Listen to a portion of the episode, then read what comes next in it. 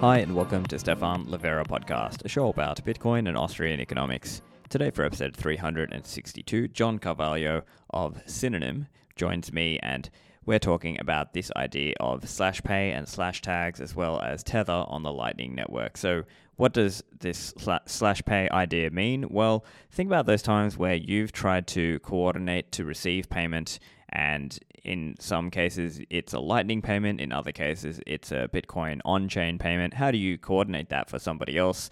And slash pay and slash tags are one way that we could dramatically smooth that process. So in this episode we talk about that as well as putting tether usd on the lightning network.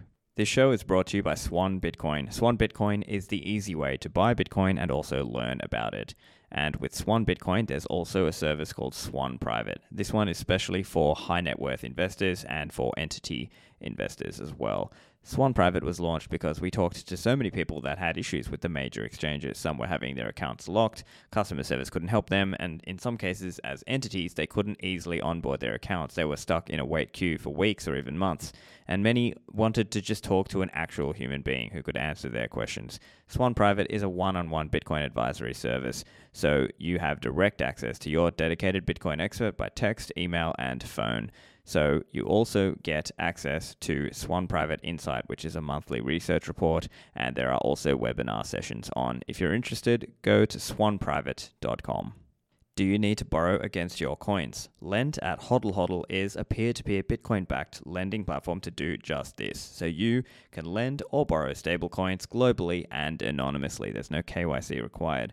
You can sign up in just 30 seconds and borrow. You deal directly with other people. You look through the offers there and you select an offer and the users control collateral together through the whole deal with all the interest paid at the end. This is using their two of three multi signature technology. Now, if you have stablecoins, you can go and put up an offer and lend them out at high returns. This is issuing an over collateralized loan with the full interest guaranteed. Lend at Hodl Hodl. Lend and borrow stablecoins on your terms at your desired interest rates. And there are no hidden fees. The terms and conditions are transparent. Go to the website, it's lend.hodlhodl.com. Compass Mining is the world's first and largest online marketplace for Bitcoin mining, hardware, hosting, and ASIC reselling. Bitcoin mining is getting bigger and bigger, and so is Compass Mining. Compass is adding over 280 megawatts worth of hosting capacity this year. So, with Compass, you can order a mining machine, have that shipped to your home if you're in the US, and use the at home mining guide to get set up and mine from home. On the other hand, if you want to use the vetted facilities that have been vetted by the Compass Mining team, you can go and select an ASIC machine and have it sent there. They've got the options of new machines as well as second-hand machines, which might be able to go online faster. So there's a trade-off there. Now, go and check out the website. They've got material like a newsletter, they've got podcasts as well, so you can learn about mining. That website is compassmining.io. And now onto the show with John. John, welcome to the show. Hey, thanks for having me.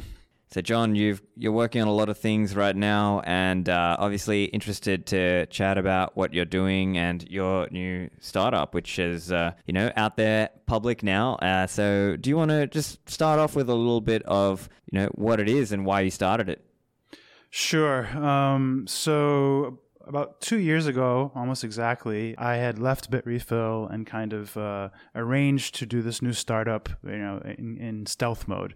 And so for the first like three months, I basically tried to design a vision, I guess you could say.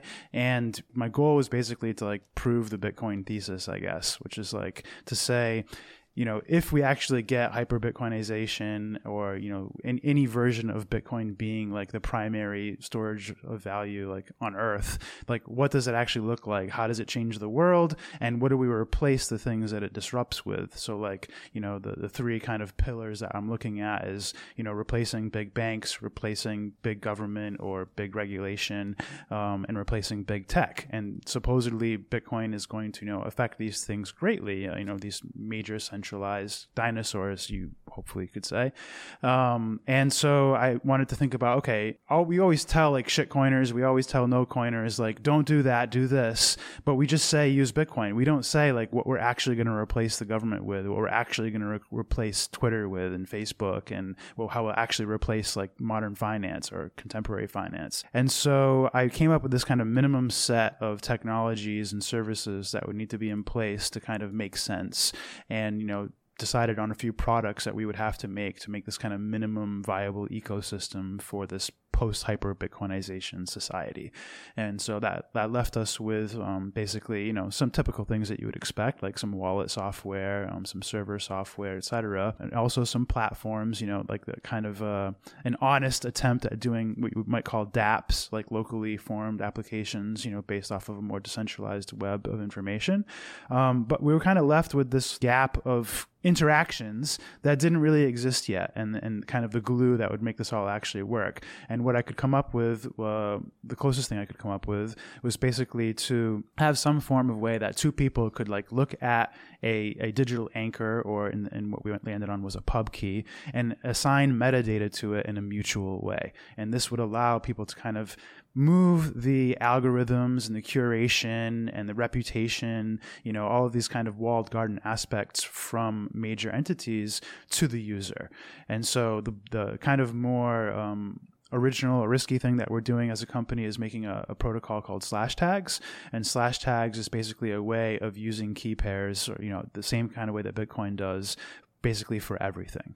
And so we don't use a blockchain for this at all, but it basically handles all of what you would, might hear people say as Web3 use cases or decentralized web use cases or self sovereign web, self sovereign identity, semantic web, any of these things that are relating to like mutual metadata about digital things. We're trying to address those with slash tags. And so, you know, within this set of products, we have, we're trying to basically show how to use, how to apply Bitcoin, Lightning, tokens on Lightning, slash tags, and you know by extension webs of trust to create this whole concept that we call the atomic economy, which is basically the full vision of realizing like post hyper Bitcoinization in a digital economy. An ambitious goal, certainly, and I love to see these big ambitious ideas. And as you were saying, this uh, slash tags and slash pay idea is a very interesting one because for years in Bitcoin, there has been all these different standards. And I think, as you had in that thread, and it's a famous XKCD, it's like this idea of, oh, look, there's all these competing standards. Let me make a new one to unify them all. And then the end frame is, oh, now there's 15 competing standards instead of 14. And so, obviously, uh, uh you're very self aware in, in posting that. So, do you want to give us a bit of the historical context? What were some of the attempts that have come in the past in Bitcoin's history? So, in the context of slash pay, like what I'll, what I'll say about the XKCD comic and really all popular memes is that I'm learning more and more that popular memes are basically like a great place for disruption. People get really comfortable with like a simplified idea and they, they kind of stop exploring and researching that idea, but it's really incomplete most of the time. It's just a shorthand for an idea. And XKCD, I've really learned is kind of like it's a great place that that comic, I mean, is a great place to actually kind of disrupt and show how people are wrong about the, you know the way they look at that comic. Yes, it is you know kind of a meme or a joke to like always make a new standard, to always make a new tech that just replaces the old tech in, in a slightly different way or compiles it. But that's actually how tech works. Like if you want to evolve protocols, evolve standards, evolve technology, you're basically just compressing what existed before into something that you know compiles it all into something more useful and, and you know more convenient. And so making a standard of all the standards is, in my opinion, while a risky and hard thing to do, it's what we're supposed to be doing in most of the time when it comes to technology and protocols. And so slash tags is basically, as I mentioned, a way of using key pairs to identify uh, digital things. It could be a person, it could be a website, it could be a domain, it could be an API endpoint, whatever. It could be a movie, it could be a file, any kind of thing that could be addressable in a network. And we kind of are showing all these different use cases of how you can apply this to network and, and Bitcoin use cases. So the, the slash pay example is basically showing that, you know, in Bitcoin, we've had all these like progressing new standards for payments. Like we started with just you know we actually probably started with IP addresses way back at the beginning, um, and then that that stopped being used very early on, and we had the pub keys that were people use for payments, the ones that the legacy ones that start with the number one, and we had multisig that starts with the number three, and most nodes will support that. But then we started adding more soft fork you know payment uh, options like SegWit and legacy SegWit, legacy SegWit versus you know native SegWit, which is the one that starts with a B, and then we have now Taproot addresses that are coming, which are the like the BC1M, I believe, and so just Bitcoin on the base layer itself has all these separate ways of paying, and then you even have separate standards for like expressing these as QR codes, PayNyms, etc. And so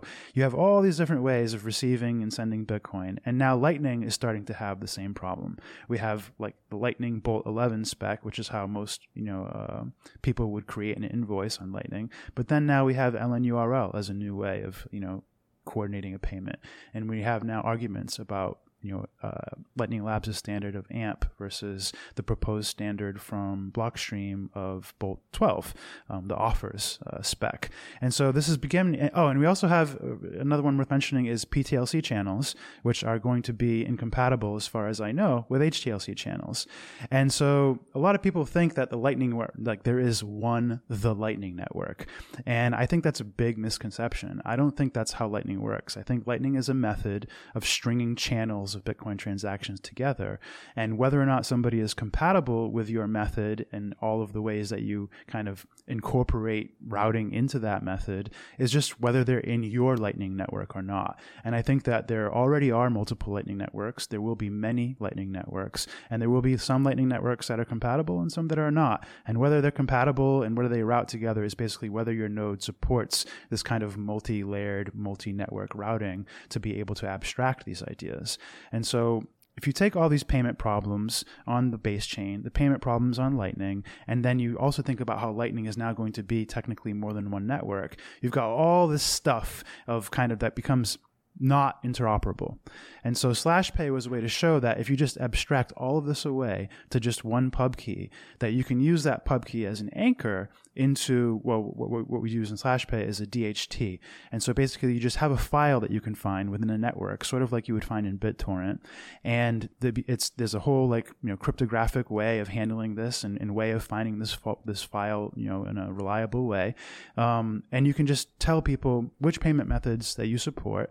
And this way, when two peers using this method want to pay each other or, or you know create an invoice or create an address you know on the fly, they can basically look at their payment preferences preferences, which payment methods they support, and choose and match them programmatically, automatically in the background. So this way, the user experience in an application would become, you know, I show you a QR code, you scan it, you, and then automatically we're, we, we're, we're already negotiating on how we're going to pay each other, and you just say how much you want to pay. And then your own, you know, servers or applications will handle this and just complete the payment, you know, both to, to both parties' preferences. So SlashPay is just a way of taking all of that complexity and making it interoperable on a new standard that is kind of uh, abstracted above everything. Right. And so, first question that comes to my mind is now I'm sort of thinking back through Bitcoin and Lightning examples. So, as an example, there is say version checking in Bitcoin. Like so they'll sort of say, Oh, do you speak this? Oh, I speak that. And so especially in Lightning Network, I think they will have this where it's like a feature bit or a version bit to sort of say, Oh yes, I speak this language and you speak that language. Now of course, as you said, even there, there are differences there, right? So you have LNURL, you have Bolt 12, you have like all these different ideas. You have Bolt 11, the standard invoice, and even in the Bitcoin on-chain world, we've got PayJoin and like BIP78 versus you know. So there's all these different aspects of it. So then the question that I'm asking is how do we prioritize those different methods? Like, is it that, let's say you and I, we both have our slash tags. Do you set a priority order so that when I reach out to you, I can look, okay, this is John's priority order. He would prefer Lightning, but if he doesn't, if you can't get that, he would like a PayNym or he would like some other thing. That's exactly how it works. Basically, it's like even LNURL, like LNURL auth, for example, it has support in its protocol for a fallback. So basically, if that person is scanning the QR code and it, they don't support LNURL, authentic, LNURL authentication, you can have a fallback for a different type of authentication right inside the same QR. Well, we're taking that kind of idea and like intentionally putting it to a protocol of basically where you would rank. You know, you would let you basically dynamically every time somebody checked, and this means that you could hot swap out which payment methods you support. You could have like your you could have multiple LN node LN nodes and take one offline and swap it with another. Like this, it's all dynamic because all they're using is your your kind of top level pub key, and they're using that to contact you and see what you currently support.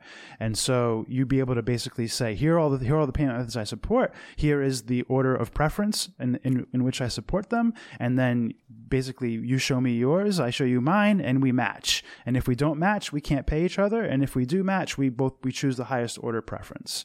Um, and this is basically a way to kind of hopefully solve this problem in a way that allows all of these different technologies and payment methods to actually compete in the market.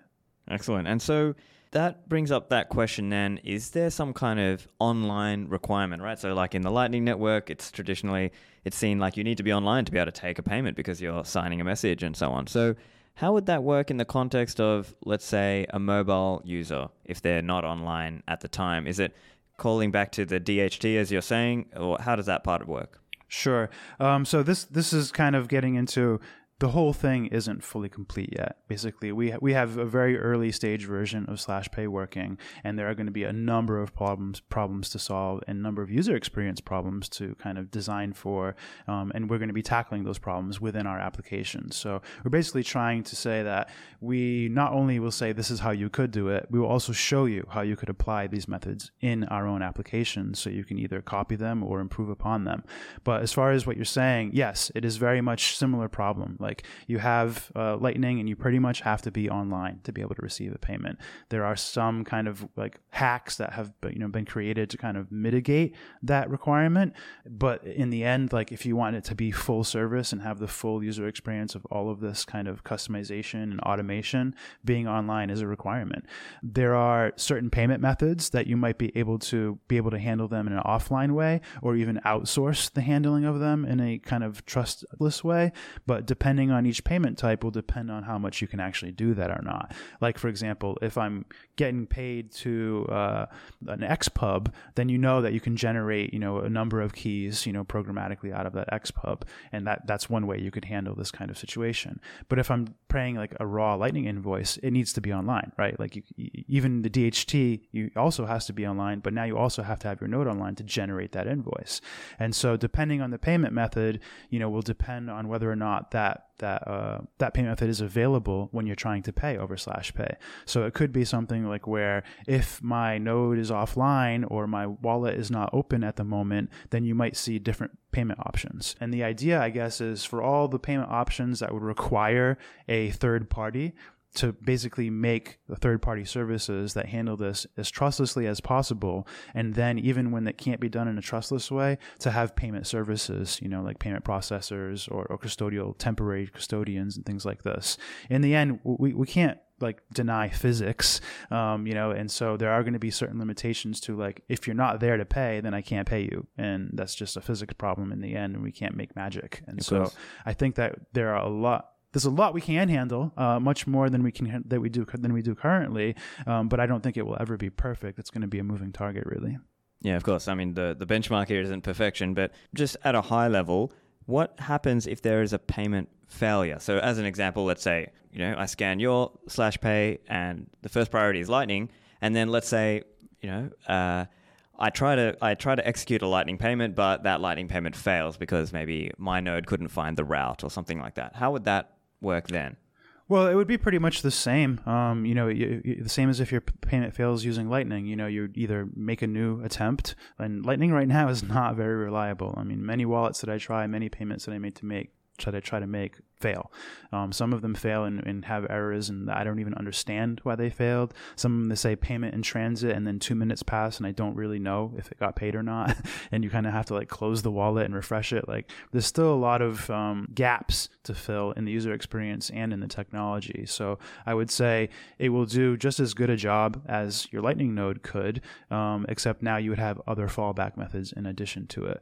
And and this is a good segue to bring up that like another problem that we're looking at solving at the moment is removing the dependency on IP addresses for the Lightning Network because we, we see some potential for censorship and you know future problems with that. So we're also looking at using slash pay and, and kind of DHT methods and, and some other methods. We're not sure which one we'll, we'll go with yet for basically abstracting away the IP address as well. So this way, when you're negotiating these payments, creating these communications to negotiate these payments, they're actually done within a file that can be routed as well. Um, so this way, you don't have to kind of put yourself in a situation where people know where you're located or which IP address you're using.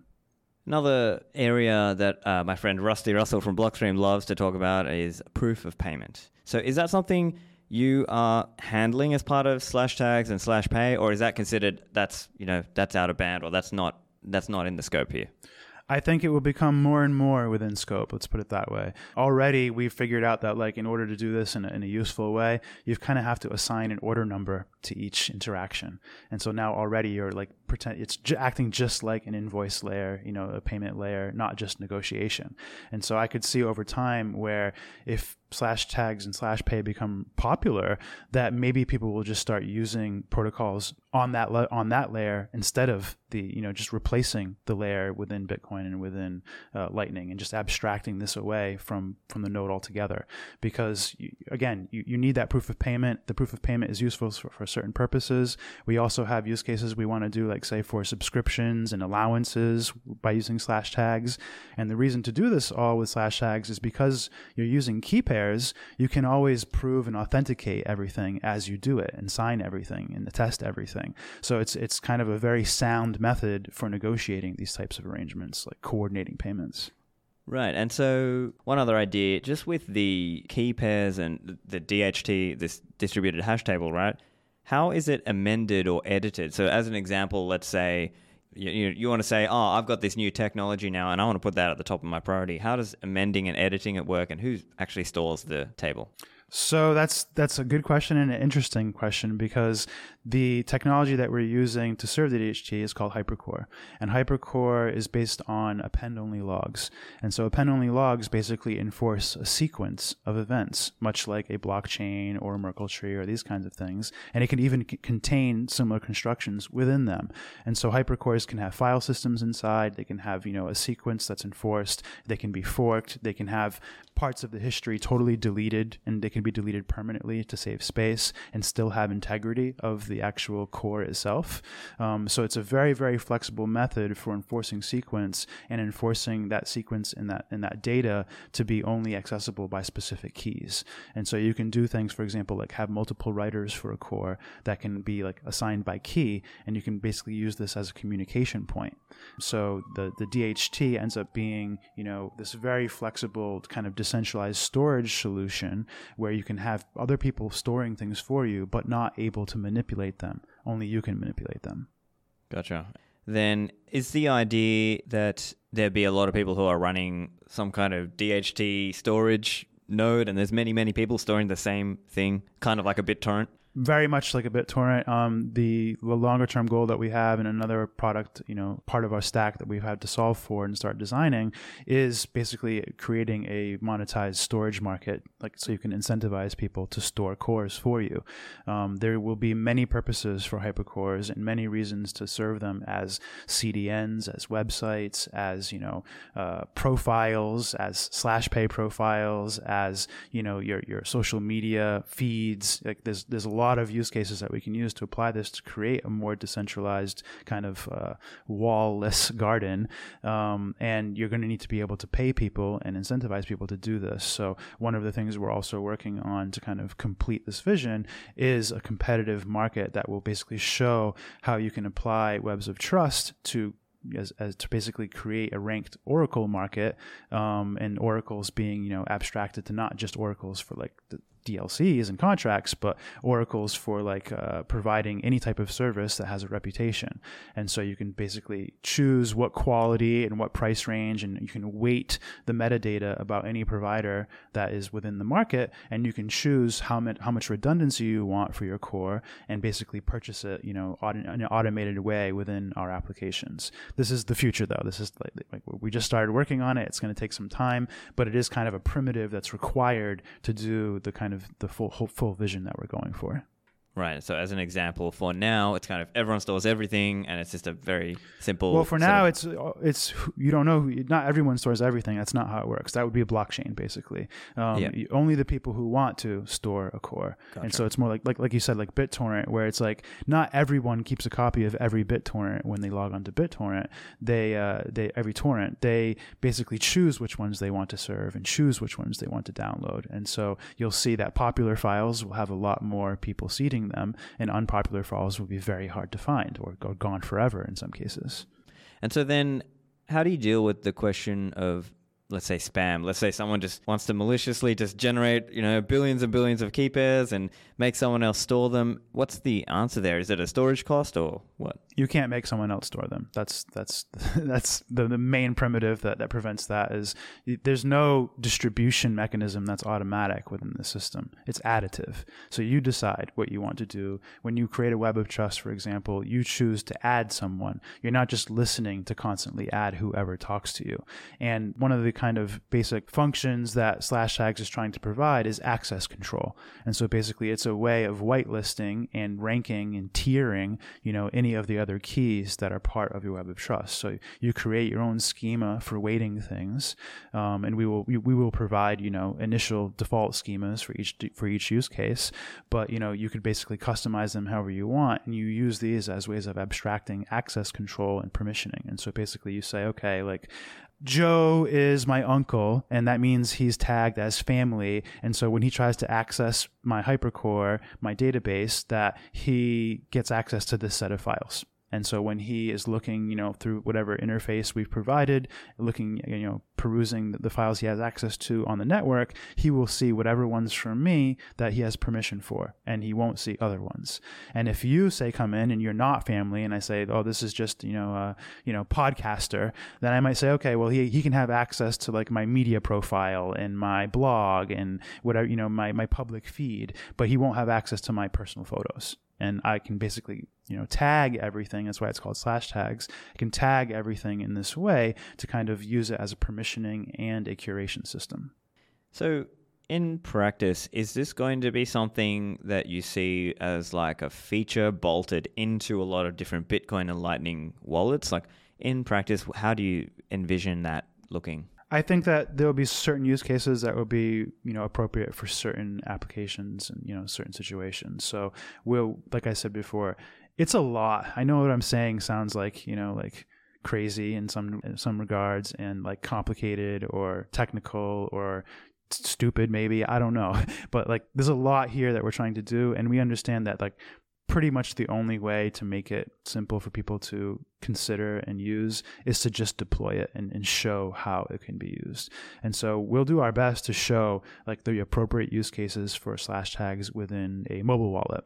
And that will be the first way that we try to show these things. And so we'll we'll collaborate with some websites for supporting slash tags and some other services and we'll just show here, here's how you can do it.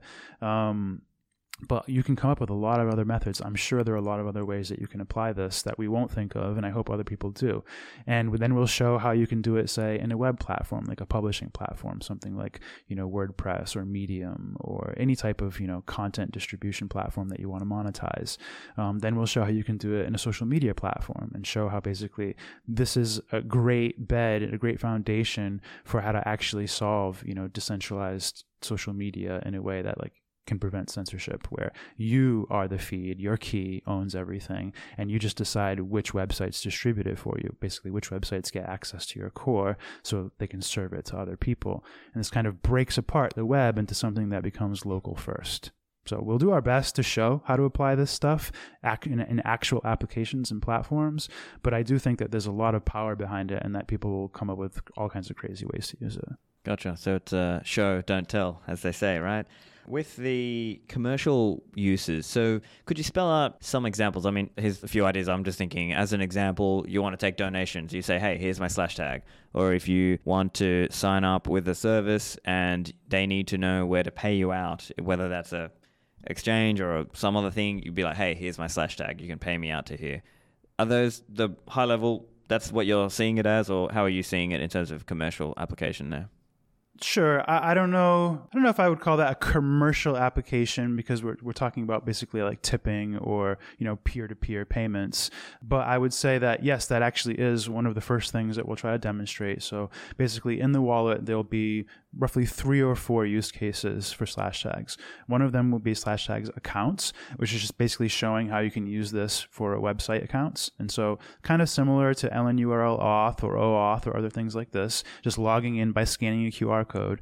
The difference is here that both sides are authenticating. So it isn't just you proving you have a key, it's the website proving it still has the key that it purported to be last time you were at that website. So this way you can kind of prevent some man in the middle attacks and phishing attacks like this.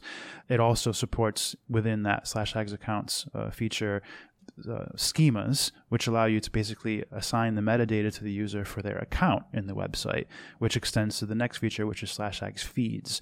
And so, like within our wallet, you'll basically automatically authenticate any websites that you have that are using that you are using with slash tags, and it will pull your current account data, and you'll be able to view that within the wallet. So, for example, like you might be able to see your current Bitfinex profit and loss within the wallet, or your current Bitfinex balance within the wallet, or you might be able to see like how many Bitrefill gift cards you have or how much balance you have in open unused gift cards like any type of abstraction of data that that website wants to provide in a kind of encrypted feed to your slash tag key you'll be able to kind of pull that automatically into the wallet and just kind of get a, a broad view or a kind of bird's eye view of your account without actually visiting the website at all if you don't want to um, that's so that's that's one use case is slash tags accounts with slash tags feeds, and then you have slash tags contacts, which is basically very very similar, except it's like replacing the contacts user experience in your phone with you know this whole slash tags kind of method of contacting people. So again, the users will be able to prove they have both keys. This is kind of a way of like creating an actual user experience where people kind of try to do with PGP keys when they like do like when they meet in person and give each other the keys. Like this is a way to kind of automate and do this with with uh, with key pairs, so you can kind of authenticate with each other and then add that person as a contact. And when you do that, you're basically enabling the the slash pay features as well because now you have their information to find them on the DH DHT. And so when you want to say pay to a contact, you're not storing like an on-chain address. You're you're storing a pub key that is not not a Bitcoin key. It's not for paying to directly. It's for it's for contacting that person on the network to figure out how to pay them right now. And so you can coordinate the payment on the fly. So the user experience in the wallet for Slash Pay, which is the final feature that will be there integrated with with Slash Tags contacts, would be basically if you're looking at your your portfolio page, you know your your main page on your wallet, you can swipe down from the top. It will show your QR code, your slash tag, and that QR code you you can show it to anybody. And if they scan it, they basically add you as a contact, and they have the information they need to be able to pay you anytime. And when they try to pay you, again, it won't be a static Bitcoin address that you're like using over and over. It will be like contacting you and asking you to generate a new payment method on current standards. So basically, if I try to pay you today, your preference might be, you know, a SegWit legacy SegWit address. But if I contact you tomorrow, your payment preference might be a Lightning invoice. And depending on what I support on my side will depend on how I pay you every time I try to pay you. But I always know how to contact you to pay you. Back to the show in a moment. Have you checked out the new Bitcoin security hardware wallet coming from CoinKite? This is the Coldcard MK4. So there are already some teaser videos that people are sharing online. It's got NFC features, which allows you to quickly share address information back and forth between your Coldcard wallet. It's like a little calculator sized device, and you can use this in various configurations, whether you want to have the NFC turned on or off. You can pre order the Coldcard MK4 over at the site, and they've also got other material that you might be interested in, like metal seed backup plates. So you can stamp in the 24 words for your seed and help ensure you don't lose your coins if your house goes up on fire. So that website is coinkite.com. A Bitcoin mining company through and through, Braiins are producing unique and cutting edge projects in the industry. They've got Braiins OS Plus. This is firmware that you can install on your ASIC mining machine. It's custom firmware that allows you to stack more sats. It's auto tuning to make sure that you get more hash rate for your electricity bill. So make sure you go and check out the website to see which mining machine models are supported and check if yours is supported because otherwise you're leaving sats on the table. Go to braiins.com and they've got a range of things there. They've also got this really cool insights dashboard, which I like to check out. It's got information around mining profitability calculations as well as really cool mining statistics. So you can find that over on the website. And the Braiins team are also hiring. So make sure you go and check out that website. That's braiins.com. It's Braiins spelled with two I's. And finally, as the number is going up, everyone's seeing it going up, and it's time to think about your security. Are you comfortable with your security setup? Do, have you gone and removed single points of failure? Unchained Capital can help you with this. You can bring two hardware wallets and set up for free on their website, unchained.com. Now, if you need guidance, they've got a concierge onboarding program. So they will ship you some hardware wallets if you need them, and they'll do a video call with you to teach you how to do this, even if you've never held your own private keys before. So this is the best time. Get your keys off the exchange or think about upgrading from your single signature hardware wallet. With Unchained, they also deposit $1,000 of Bitcoin in your vault if you're doing the concierge onboarding program, and there is some ongoing support. There's webinars and support time also. So go to unchained.com to take advantage of that program program. Back to the show with John. So one question is around the current, let's say PGP. Like if I'm thinking of the PGP Web of Trust sort of model, there's this idea of key revocation. If let's say I lost that key or it got destroyed or it, I got hacked or something like that, similar concept exists here with slash tags. Like you can revoke an, an old one. So, because this is not um, globally enforced, revocation is kind of more, you know, uh, about like propagating new information. And I actually believe that all revocation works this way. And and you'll get some identity or PKI solutions trying to argue otherwise. And I, I think it's kind of bullshit. I think the problem is that once you have one key compromised, you're better off assuming all the keys that you know of that person are compromised than assuming that there's some master key that is somehow more protected than the key that was compromised. Because you don't know if it was the master that was compromised in the first place. So revocation is tricky because revocation is mostly about reputation. And this is why we choose the web of trust model instead of, say, like for example, like ION is using the blockchain as a broadcast mechanism. But that creates an assumption that the blockchain is always the authority. And that's not true. You you can lose your master key as well. And so while we will do our best to have, you know, good key management methods within the applications and promote good key management methods to users through the user experience, there's just always the chance that their master key has been compromised compromised. And so, thus, using Web of Trust instead, you can basically say, okay, hey, uh, Stephan, John is behaving weirdly. Like, what's your current key for him? You know, like who who is who is John Carvalho to you right now? Because anybody could be me if my key is compromised, right? And you might happen to have met me in person that day and say, oh, John met me in person. He said he lost his key and he, t- he told me this is his new key. And then because I trust you, I'll say okay, and then I'll start considering that this key is John. But basically, the safest way to do a key revocation is to contact that user in a non digital way or basically out of band from the way that they became compromised. And so we, we, we would rather have that primitive be honest and say, look, if John's key is not behaving normally, you need to contact John. You need to find some other more confident way of contacting John and finding out what his new key is. Or you need to start trusting other people to give you a better idea of who John currently is. Because this is a digital realm. You just can't assume that there's some sort of like deterministic way to know which key is me just because I you, you, you got a message that I did a, did a revocation. Yeah, fair enough. And the other question that came to my mind, or at least the idea, is that if you think about the modern surveillance world of super apps, the, the, these apps that try to do everything and be all end all, right? The the WeChats of the world, they try to have your payments and your contacts and your, all this kind of thing. I'm thinking it's almost like what you're trying to build is almost like a, a more open version of that. But the idea is you're trying to replace the hierarchy of you know making the consumer, the, the user have a little bit more sovereignty. At least that's how I'm seeing it. Obviously, this is an ambitious vision for sure, but uh, at least that's how I'm I'm seeing it. Am, am I characterizing that correctly there? You are characterizing it exactly correctly. Literally, in the original, like, like we didn't make a pitch deck because we weren't trying to raise money. We've always kind of been we're like a subdivision of the Tether and Bitfinex family of companies. And so I didn't have to do a pitch deck, but I did have to do basically like a vision deck where I explained what the hell my plan, what, what, what the hell we were going to do as a company to like the accountants, to the legal team, to, you know, uh, to everybody involved.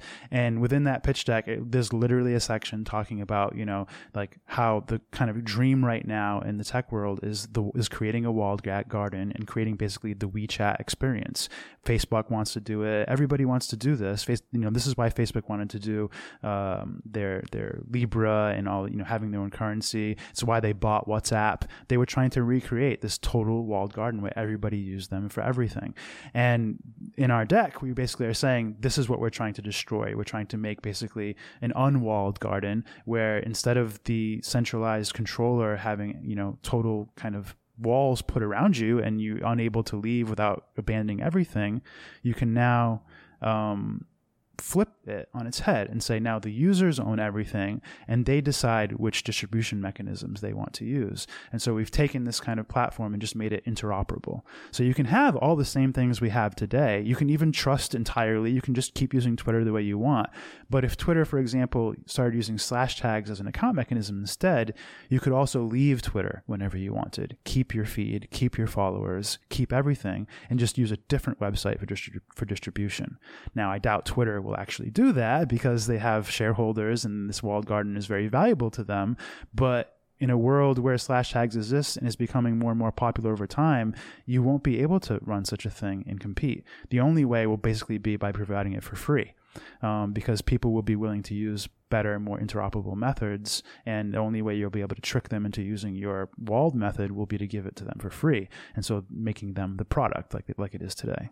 Yeah, fascinating stuff. And so the project and the, the company as it is now, so some some of the main products that customers are going to use, I guess most of them are going to start with say the mobile wallet, right? So do you want to tell us a little bit about that and is it going to be called like Synonym Wallet or what what's the planning there? Um, so the first product we're actually going to release is uh, the Blocktank LSP, which is basically a server API product for allowing people to be able to purchase Lightning channels, manage you know the information about their channels, and automate channels within platforms and, and apps and things like this. So that's actually the first thing, the formal product that we'll release. We'll release that within probably we're probably going to release it during the Bitcoin 2022 conference days, just to kind of be a part of all of that, you know, party. But that's ready already. Um, we actually did a sneak preview of it. To there's currently a hackathon going on uh, from the Bolt Fun community called Shock the Web, um, and so we're letting the hackers play with it right now and kind of give us a little early test on it. But um, that is how we're going to basically create better user experiences in our own wallet and in in Bitfinex actually as well to like give people ways to kind of automate and, and abstract away the complexities of Lightning and withdrawing instantly from platforms like Bitfinex. Um, that's the first thing we release, and it'll also be how we end up bootstrapping when we start introducing tokens to the Lightning Network. So when we want to do instant tether channels, um, we'll be having Blocktank as a way for you to acquire liquidity to kind of bootstrap that network as well, and that's that will be in tandem paired with our wallet. Um, the wallet will not be called Synonym Wallet. Um, I'm not sure if I can actually. We have a name for the wallet. I'm very happy with the name. It took us a long time. We had like three names we were very happy with before this, but they, they didn't pass passed through legal trademark processes, and we finally landed on one. But I think they're still filing the trademarks, so I don't think I can actually say it yet. But gotcha. it's nice. Yeah, it's, oh, it's cool. short, it's catchy, and, and I am happy with it. It will have its own brand and its own name. All of our products will have their own brand and their own name. This way, people can kind of enter our ecosystem through whatever door they prefer. They don't have to like care what Synonym is. Synonym is just kind of like the, the, the top level umbrella company, and all of the products have their own brands. Um, and so that wallet will support Bitcoin, will support Lightning, it will support tokens on Lightning, it will support um, slash tags accounts, contacts, and slash pay. Um, and it will basically show how you can tie all of this into one mobile wallet experience. Um, after that, or maybe close to the same time as that, we'll release a version of the of the wallet for uh, as a Chrome extension. Um, it will have similar but different use cases, more appropriate to you know actually surfing the web, and that will be one way that will show now how you can use slash tags in ways while you're surfing the web as well, you know, a little bit differently.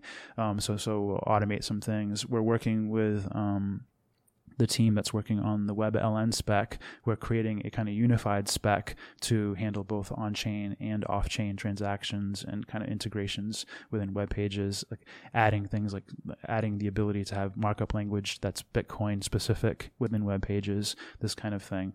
Um, but yeah, those those are the next few products: Blocktank, the the mobile wallet, and the the Chrome extension wallet.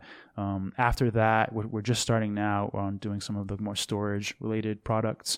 Um, probably what we'll release is something like a competitor to Google Drive or Dropbox, where it'll be like more of a decentralized marketplace for cloud storage, and that will be a primitive that we use ultimately for our publishing platform, which will be a way to use slash tags and hypercore for just publishing any type of content and monetizing it. Um, that was what the Biz website was meant to be a teaser for. Um, that we released the Biz, uh, my podcast, uh, the Biz.pro. We released this maybe, I don't know, early on, a year and a half ago. And I do a podcast once in a while and we kind of show how you can monetize this in different creative ways. Um, we have a crowd wall feature in there to kind of unlock the podcast. And we'll do a lot more things like that with publishing and slash tags to show how you can use all of this to do subscriptions, permissions, you know, tiers, VIP, basically gamification and, and access kind of methods. Oh, that's cool. Yeah, I'm excited to see what happens there. And also, the team has been sharing a little bit about Tether and Lightning. So, uh, do you want to tell us a little bit about this? Like, it's such a wacky and out there idea, right? Because uh, most people are thinking of it just as like, oh, I just do my Bitcoin payments on the Lightning network. And of course, as you were saying, it's uh, maybe a little bit more permissionless than that. So, do you want to give us an overview? What, what's going on here with Tether in Lightning channels? Sure. So as I mentioned earlier, you know, when I tried to like model this post hyper Bitcoinization future, one of the questions I had to ask myself was like, how do we do finance, and what is basically what is finance after Bitcoin? And what I came to is a conclusion that most finance is actually fucking bullshit, man. Like it is all lies, bullshit, and mostly just arbitrage on the Cantillon effect. It's just trying to figure out how to deal with inflation and kind of game inflation, and that's it. And, the, and, and most finance is just not what it used to be. And what I determined and decided the kind of minimum form of finance that an economy actually needed was just the ability to use other people's money for something. Um, you know, just to use credit, basically. You need credit to be able to say accelerate the growth of your business, you need other people's money. That's just, the, the minimum requirement to do any type of finance is financing. um, and so if that's true, I thought to myself, okay, what is the most Bitcoin compatible, you know, self-sovereign way to express credit in in a future economy. And I, I looked at Tether and I said, okay, well, that's interesting. And at the time when I came up with this idea, I was actually working at Bitrefill, and I said, well, wait, we could do gift cards as tokens instead, and they would be much, much more useful. It would basically be like gift cards 2.0. And that's why I started working on trying to find a way to get tokens onto Lightning, was because I wanted to find a way to give merchants in any business a way to issue their own credit and have this have an aftermarket that was safe for users to be able to kind of sell back or resell this credit if they didn't want it anymore at any price they wanted, which is not something that's very safe to do right now. Like, for example, uh, Paxful is a very very popular platform where you can kind of sell your gift cards, but you have to trust. There's a lot of scamming that's possible. There's a lot of, uh, you know, there's a lot of trust in that you have to like share basically a private key to sell these things. And so I thought, okay, well, if we if we change gift cards to be tokens, we kind of get rid of a lot of the trust issues with how this works, and you can kind of make a, an improved way of doing gift cards. And saw, and then I thought, okay, well, why are we even caring about dollars anymore? Like, what is the best way to decentralize this kind of thing that we're trying to kill in the first place? And then at first I thought, okay, well, we just need more people issuing dollars. In other words, instead of just trusting one bank or two or three banks like Tether and USDC, and now we have this USDT, I mean, UST thing, which really seems like a scam to me, if you ask my opinion. But um, uh, instead of having these huge mega banks that are distributing dollars, why wouldn't you just want credit like gift cards from the businesses you actually trust and rely on within your day to day use? Why not have like a synergistic relationship with the businesses you rely on? And if you're going to use credit, use credit from them instead of from the bank um, of, of whatever name that is most popular. And I thought, okay, well, if we're going to distribute the credit, why are we going to distribute it in dollars? Why are we going to keep promoting this dollar, you know, imperialism everywhere? It's it's crazy. Then I thought, okay, well, why don't we have it so people can, you know, denominate these things however they want? And so the idea and the reason why we're doing Lightning tokens is all of these things is to distribute so you can have more issues of dollars, to distribute so you can kind of upgrade credit for merchants to be more like gift tokens, but then finally, hopefully, to show people that you don't even need to denominate these things in dollars anymore. You can denominate them in the product. So instead of like you know uh, Starbucks creating a one dollar token, they could create a large coffee token or a croissant token or whatever token for each of their products, and they can have an open marketplace of people that decide what the aftermarket price is of these tokens, in, and based off of the reputation of Starbucks to redeem them, what they get for those tokens when they do redeem them, and whether or not competitors want to try to compete and accept those tokens as well. So basically, like um, Dunkin' Donuts or any coffee shop could say, sure, we accept a Starbucks large coffee token for one of our large coffees. Here you go. And then they could sell that token on an order book in the open marketplace to kind of get whatever form of money they prefer. So this allows total flexibility. It's almost like a, a granularized, localized, uh, relative futures market um, for every product. And so if you kind of tokenize all the products and tokenize kind of sections of services like one month subscriptions, you know, one month of Netflix or cell phone minutes or airline miles. You can basically create these whole markets that actually decide what the current value of these things is are in an open market instead of denominated in dollars, where that can be manipulated by the government. Right. And so I'm seeing it like that's going to be a really complicated sort of thing where if like the Dunkin' Donuts manager is like, do I accept the Starbucks voucher? Eh, but I, I get the broader idea though. Well, it's only as complicated as if you don't automate it. And because it's all digital, you can. Um, and because it's all digital bearer instrument, you can. You couldn't do this with actual gift cards because you have to trust whoever's holding them. But when they become a bearer instrument, you can actually automate all this stuff and you can price it however you want on the fly digitally. Right, and in in many cases in practice, uh, I mean, it could even be the genuine you wanted to give fifty dollars and not a specific item, but even that you could have that. Well, I guess the question then is how is that being done in terms of Lightning channels? And obviously, these are separate to the standard Lightning channels, right?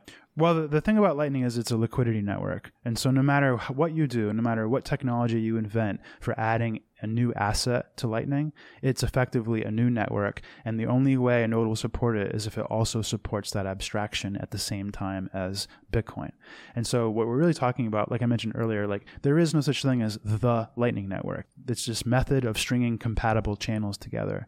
And now if you start having more multiple types of channels, say HTLC, PTLC, uh, Omni Bolt tokens, and there will probably be other people that do different token formats on Lightning. It'll just be a matter of which assets you support and which networks those assets live on. And then you can start, you know, complicating the routing process and creating like atomic swapping to make all of these different types of channels interoperable. Um, and I think you're you are going to see things like this with incompatible channel types, not just incompatible because of the asset, but incompatible because of technology. There'll be more channel types as we go, as new technologies arise. Like maybe CTV will have different channel types and eltoo and uh, you know PTLC, HTLC, like I mentioned. And so you can bridge these channel types, you know, abstract them into routing, you know, tables that include multiple networks. And and just to you know having channels advertise exchange rates to provide this service and route anything. But it'll always only be and extend as far as which nodes in your network in your lightning network support what. And so when you're trying to send bitcoin you might have a much broader network that you can route through. But when you're trying to send tether you might have a more limited network. Um, and then the more unpopular the asset is and the more unpopular the method of of of uh, transmitting that asset, the the smaller that network will be. And so you really need to have a very economically incentivized and, and relevant system for anything that you're trying to bootstrap into the Lightning Network or a Lightning Network or trying to have like interoperability across Lightning networks. And so the way that we're doing this is we're basically saying, okay, we will make a wallet for it, we'll make an LSP server for it, and we'll basically create the minimum set of, of peers that you would need to establish to bootstrap this network. So you'll have the wallet, you'll have a server where you can purchase and manage getting channels to bootstrap liquidity, and then you'll have Bitfinex supporting it as an exchange. So you basically have all of the things, the minimum requirements that you would need to kind of use this asset, but you will still need more people to use this wallet, more people to open these kinds of channels, and you'll still need to be using nodes that understand multiple different asset types and multiple different protocol types to be able to kind of route across them.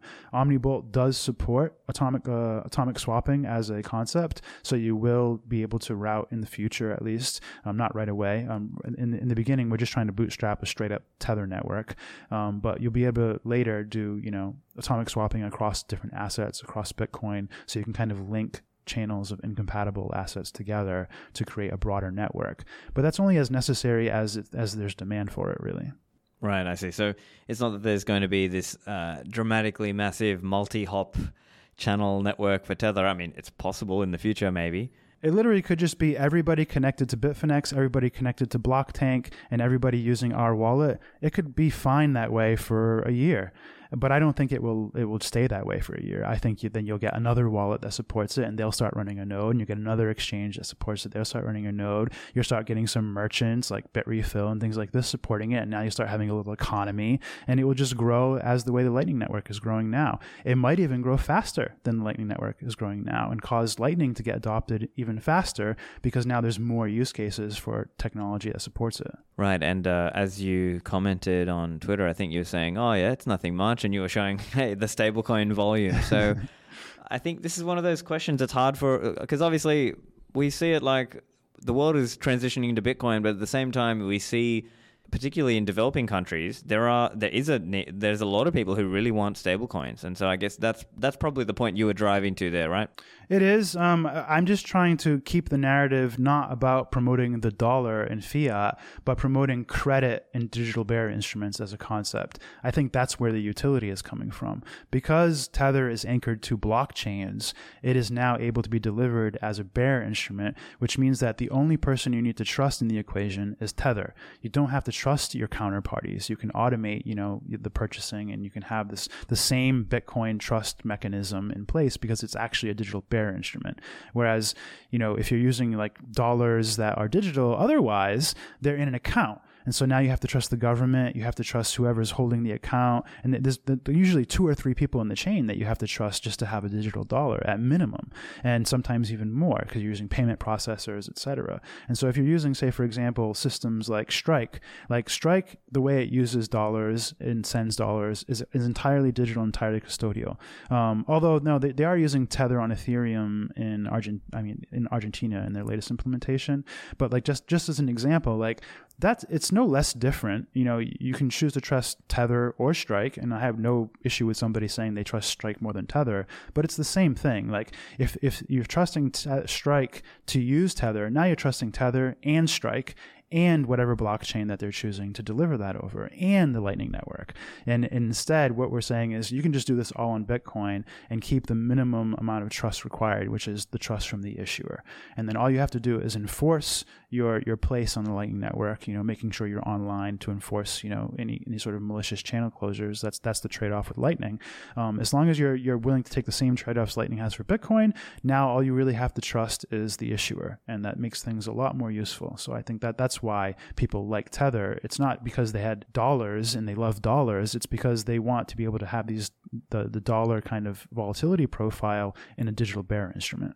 I see. And also, you are a little more, let's say, bearish on the idea, or maybe you're more anti the idea of, let's say, stable channels or DLC you know, stable channels as opposed to using Tether. So, is that for a similar reason, like you were saying, around who you're trusting and what you're trusting?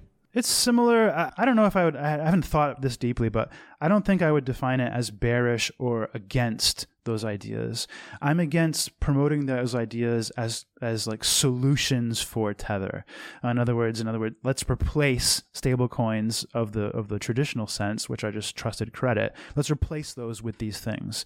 I don't think that is the proper way to look at those things. I think those things are useful financial mechanisms that anybody should be have every right to create and every right to use without being, you know, you know, disparaged. But I think when you promote them as something that is somehow obviously better than an issued credit, I think you're making a big mistake. Um, because the problem is now, if I want to make like say a, a wallet, for example, and put that in there and say instead of using Tether and trusting this company that makes this product, I now want you to trust this mechanism and enter this bet and communicating to that user in the to the user in a, in a very transparent way is not very easy in the first place um, and then they're probably going to ignore you anyway. And so you're really making a decision for the user to put them in a, in a, a, new risk situation. They don't only have to trust anymore, they also have to basically put themselves at risk that the mechanism could somehow break in a way that's not in their favor, or basically, essentially, effectively liquidate them.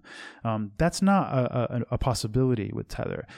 Tether could take the money and run, I suppose. Like they could, you know, disappear and not do redemption anymore. Um, but the odds of that happening are, are, less likely than I think people think. Um, and I also think that like that's what reputation is for. And so in a in a stable construction like a DLC or, or a stable channel or any method that is using kind of a, a long versus a short or some kind of betting mechanism, you still have to trust somebody. You have to trust the oracle. And then people just keep moving the goalposts and saying, well, you can have multiple oracles.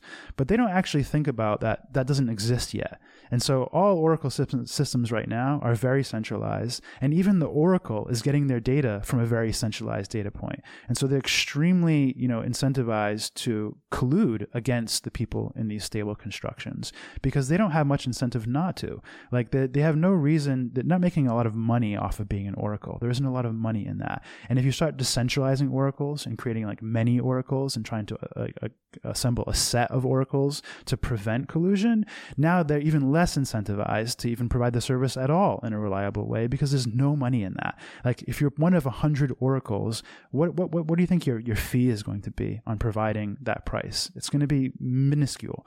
Like the, the incentive to centralize is extremely high for oracles. And so you might might have to like deal with situations like what if there's one oracle pretending to be many? Like there's there's all kinds of weird problems in game theory that you're going to have to solve for multiple oracle systems which I want to mention is something we're trying to solve with webs of trust with slash tags, but we're the only ones that are focused on actually like granularly making that something measurable and definable by the user. And we're still very early in that. And so I don't see anybody else trying to solve that problem. They're just talking about that it could be solved, but they're not solving it. They're just saying use multiple, but multiple don't exist. And so you're trusting the Oracle just as much, if not more, than you're trusting Tether because Tether has a reputation to hold where they actually hold these assets and they've been held accountable repeatedly by governments and you know stressful situations where they've had to prove this and they try to over collateralize your oracle has no dollars. He just has some small incentive to give you an accurate price and maybe get a little interest rate depending on the, how the thing is constructed. And then you're having to trust your Oracle. You are maybe also having to trust a platform that's taking the counter side of the bet. Like there's all kinds of things in there that could go wrong, and it is a trade. And so now you have tax implications, you have other complications. Like it's just nothing like the simplicity of attaching metadata to a Bitcoin transaction and having a bearer instrument issued by a trusted issuer. It's just not the same thing. So I don't think people should be arguing that it's a replacement uh, and that it somehow fixes the problem. It's just a new design that might have specific useful use cases for people, and that's it. Definitely an interesting argument there. Now, I'm also thinking of the reason behind people using a, say a stable channel or maybe some other mechanism where they're trusting somebody else. It could also be for regulatory reasons, like maybe they see in their mind they could see it like I'm doing this because I believe the US government is going to clamp down harder on Tether or stablecoins, uh, or that governments are going to outlaw some of these stablecoins, and that's why we need mechanisms that are theoretically, let's say theoretically, more censor resistant or government resistant. What would you say to that? I would say, why do you, why do you think that if the government is going to clamp down on issued credit, because that's what it is, that they won't clamp down on oracles that are facilitating the same use case? Like an oracle is no more difficult to censor than Tether is. It's they're they're an entity. You can find them. In order for them to gain a reputation, they have to identify themselves more and more to become more and more like Tether. So you can either trust something that like you have no idea who it is, which makes them a lot less trustworthy and a lot, lot more likely to rug pull you at some point, or you can trust a like physically known identifiable entity made out of real people. And that's going to be true about issued tokens and about oracles. They're this like to, let's look at it this way. Token issuers, they are oracles. They're the same thing. They're just providing you a price peg. They're telling you the information about it, and they're distributing it as tokens instead of as information. Oracles are the same thing as an issuer, but they don't have any assets. They only are giving you information, and that's it. And so you have to you have to pay them to provide that information, much like you have to pay Tether to deposit and withdraw and redeem your tokens.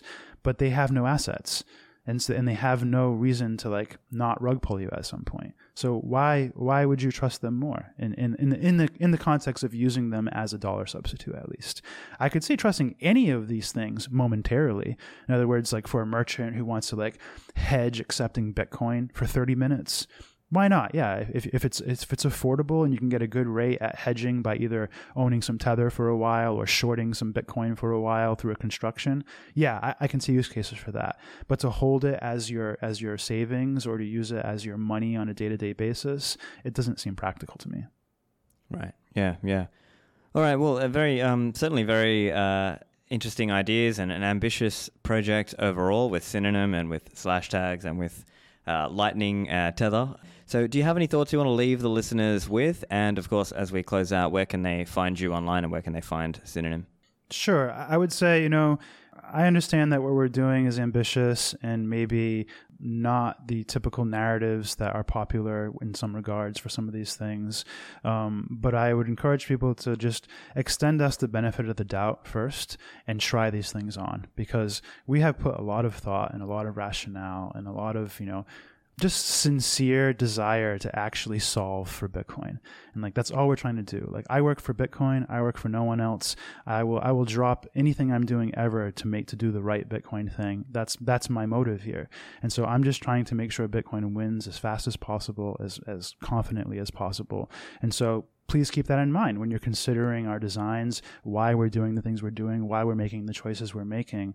There is motive behind them, there is rationale behind them, and I would love for you just to, to give us your consideration and to try the things we do as we release them, because I think you'll find that with an open mind, they do make sense and they will hopefully be very useful alternatives to what you have today.